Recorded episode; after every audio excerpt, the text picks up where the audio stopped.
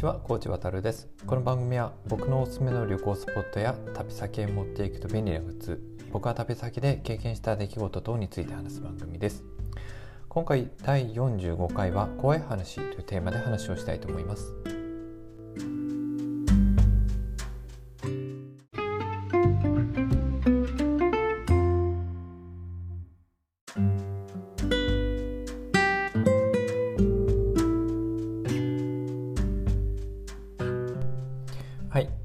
第45回は怖い話というテーマでちょっと話をしたと思うんですけどもあのそうは言ってもですね怖い話そのものをするというよりはあの怖い話というものについてのあの考え方というか自分の思ってることを紹介をしようと思っています。でまずですね、まあ、個人的に思うこととしては旅と怖い話というのはなかなかあの切り離せないところにあるというふうに思っています。あの自分の馴染みのないところに行くのが旅なので、まあ、そうするとそのより未知のものに対する恐怖とつながってくる部分があるかなと思います。もともと慣れないところに行くっていう緊張感とか怖さっていうものがよりその怖いあの体験とか話に対して過敏に反応する部分っていうのがあってそういう意味では旅と怖い話っていうのは切り離せないところがあると思っています。でですね僕の場合あの、まあ、旅先でのあのお決まりの行動パターンというのがあって、まあ、これいくつかあるんですけどもまず1つ目はですねあの旅先のホテルでは、まあ、なんとなく額縁の裏を覗いてしまうっていうのが実は僕の行動パターンとしてあったりします。これはあのもう有名な怪談話の、まあ、型に引きずられているところがあるんですけども、まあ、それはまあどういうものかというと、まあ、何かその怪奇現象が起こるので不思議に思って部屋にある額縁の裏を覗いてみるとその裏にお札が貼ってあるみたいな、まあ、そういうあの典型的な怪談のパターンってあると思うんですけどもやっぱりこれはあの自分の中にどうも刷り込まれていてですねあの何かその部屋の中にですね額縁みたいなものがあるとついついちょっと裏を見てしまうっていうのがあの好奇心というか怖いもの見たさであります。あのそうですね額縁が曲がっているのであの不思議に思って覗く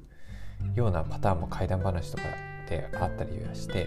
まあ、なかなかあの泊まるホテルでですね額縁があからさまに曲がってるみたいなそんなあの本当の怖い話みたいな出来事っていうのはないんですけども、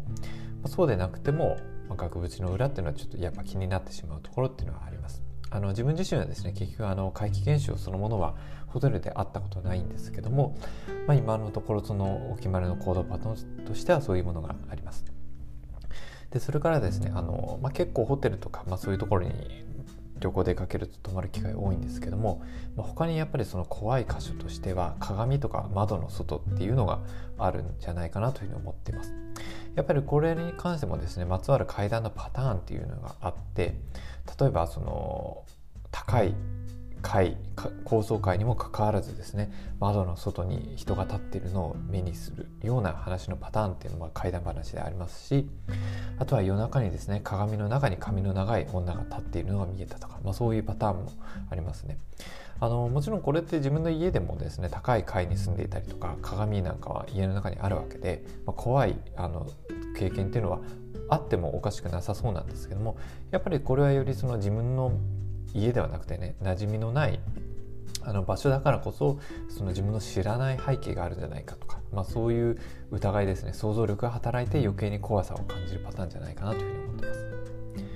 それからあとですねあの、まあ、他にもちょっと苦手なもの本当に苦手なものばっかりですけどもあるんですけども、えっと、苦手なものとしては洗面台の、あのー、ルームのですねドア下から漏れる光っていうのがあります。あの僕の場合ですね、まあ、やめればいいかもしれないんですけども結構あの寝る時にですねあのベッドサイドのランプがないようなところがあったりします。要はもうその部屋の明かりをつけるか消すかの2択しかないパターンのホテルっていうのは結構あってですね全く消してしまうとこれ本当に真っ暗になってしまって結構あのベッドのところまで行くの行くのが大変だったりとかいうのがあります個人的には少しぐらいちょっとあの明かりがあるぐらいがちょっと落ち着くので、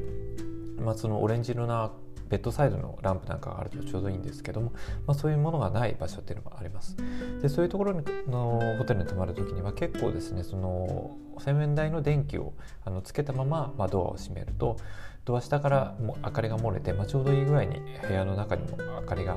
あのあるような状況になります。でこういうことをよくやったりするんですけれどもあの実はそういうものがじあの怖かったりをします。でこれはあの自分の実家での経験が、まあ、した時期にありましてあの以前ですね僕はまあ大学生の頃だったと思うんですけども結構その頃は大学生ですけどもあの、まあ、夜更かしをしててですね結構深夜2時とかに起きてるケースっていうのがあったんですけども、まあ、深夜2時にですねあの洗面台これは逆に自分が洗面台にいる時なんですけど洗面台に行ってですね顔を洗っててそう顔を上げるとですねまあ、鏡があの目の前にはあるんですけども僕の家の場合家の構造がですね洗面台のある場所とそれが自分の部屋が蓮向かいになっていたのでちょうどあの鏡の中にですね自分の部屋のあのドアが映るあの配置になっていたんですけども、まあ、以前ですねこの深夜2時にですねあの洗面台の鏡を覗いた時にですねふとその自分の部屋のですねドア下をですね、えっと、横切るような影を、まあ、鏡越しに見たことがあります。もう今では本当にそういうことがあったのかどうかっていうのもちょっとあの記憶は記憶というかですねあの記憶自体はあるんですけど本当にそれを見たのかどうかっていうのはあの自分でも疑わしいんですけどもまるでその時はですねあの自分の部屋の中にですね誰か他の人がいたかのようなまるでその部屋の中にいる人がですね横切った影があのドア下から漏れたかのようなあの出来事がありました。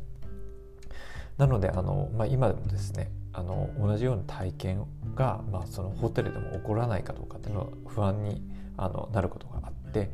あのこの洗面台のドア下から漏れる光っていうのもあの実は苦手なものだったりします。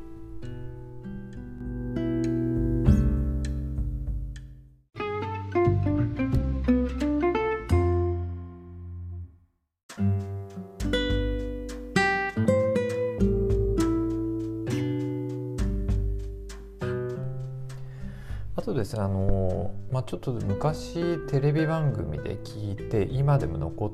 記憶に残っているホテルにまつわる話っていうのが実はあったりします。であの、まあ、具体例を挙げるとですねこれおそらくあのフジテレビで昔放送されていた「ごきげんよう」の中での話だったと思います。あの昔からですね、まあ、あのあのサイコロトークの中でもですね怖い話をが出るのを楽しみであのその一つだったと記憶をしています。僕はおそらくま小学生ぐらいの時に聞いた話かなと思ってあの話の全体はもう覚えていないんですけども、まあ、覚えてる部分だけをその話すとですねあの、まあ、ハワイのホテルだったと思うんですけども、まあ、怪奇現象があのその芸能人に起こったので、まあ、何気なくその泊まってるホテルの、まあ、ベッドの下を見るとですねそこにま黒焦げになった男の子が、ま、背中を向けて座ってたみたいな話があってこれ本当にもう聞いたのは今から25年近く前なんですけども、まあ、今でもそのなぜか記憶に残ってるあの印象的なエピソードの一つです。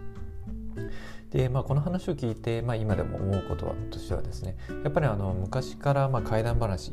とか都市伝説で有名なところではあの、まあ、隙間女だったりあのそういう話があるありますあの、まあ、詳しい話は是非調べてもらえればと思うんですけども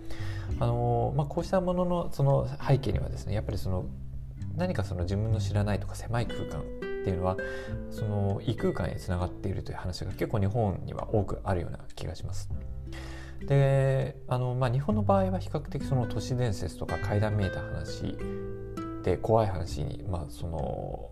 空あるその空空間ですね。空間に関しては結びつけられることが多いんですけども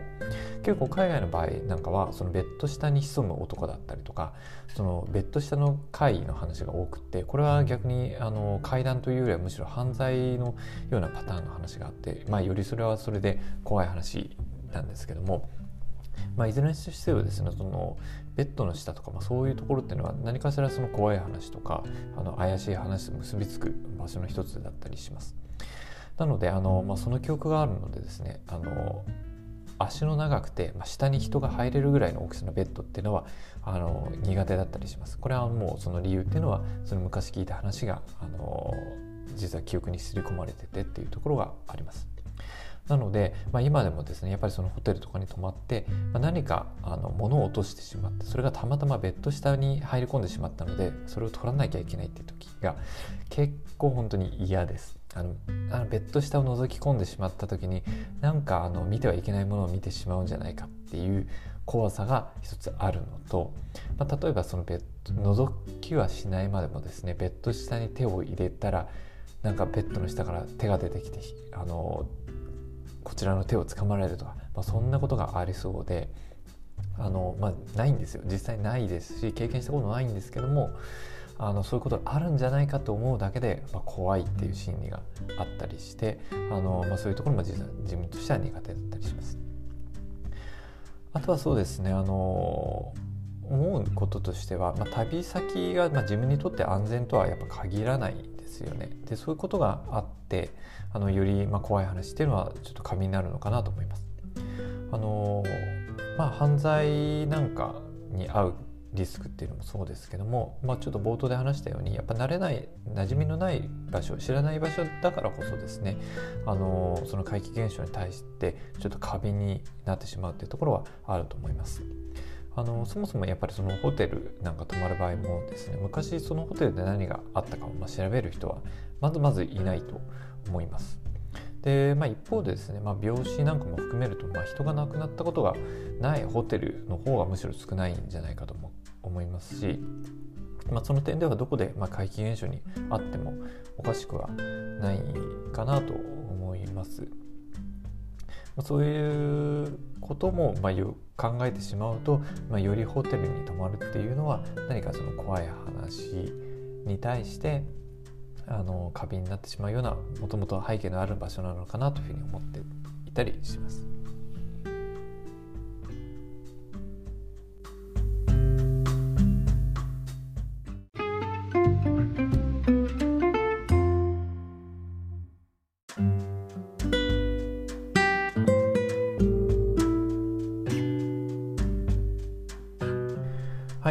とあのまあ、最後に余談なんですけどもちょっとおすすめの音声コンテンツを今日紹介しようと思っています。であのこれがですねあのポッドキャストとか Spotify であの聞ける「夜のミステリー」というあの番組があってこれがあの僕最近聞き始めたんですけどもちょっとおすすめです。でもともとはですねあの TBS ラジオ AM ラジオのあの TBS, TBS ラジオの方で昭和51年の22時台にま放送されていたラジオドラマがあのベースになっていて、まあ、これをですね現在のまあ音声技術をあのもってしてリブートしたものになります。であのこちらはどういうものかというとですねあの音声でま語られる怪談話、まあ、都市伝説で、まあ、1話10分程度のものになります。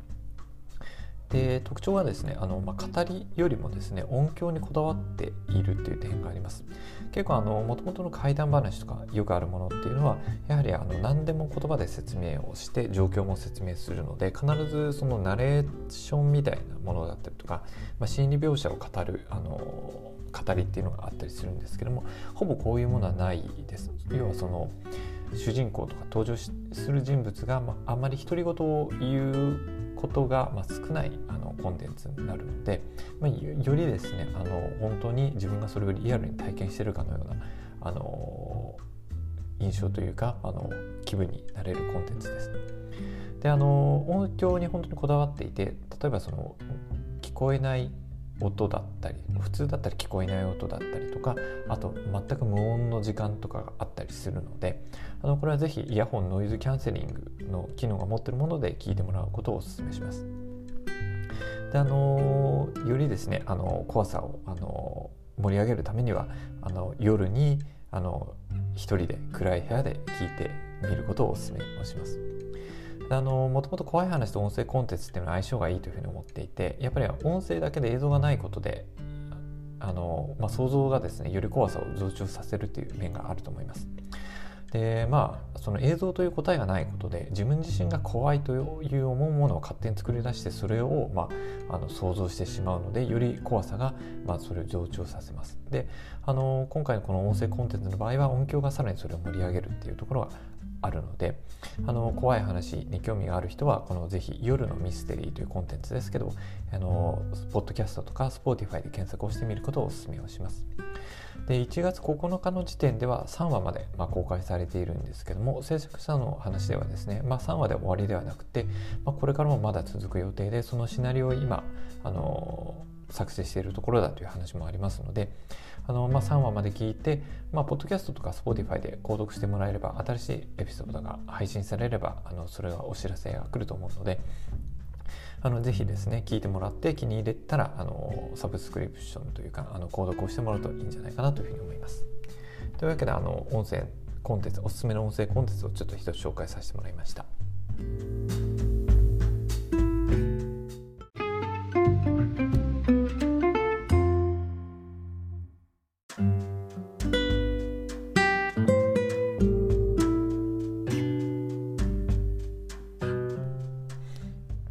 はい。というわけで今回は、えー、怖い話というテーマで話をしてきました。えー、また次回お聴きください。コーチ渡がお送りしました。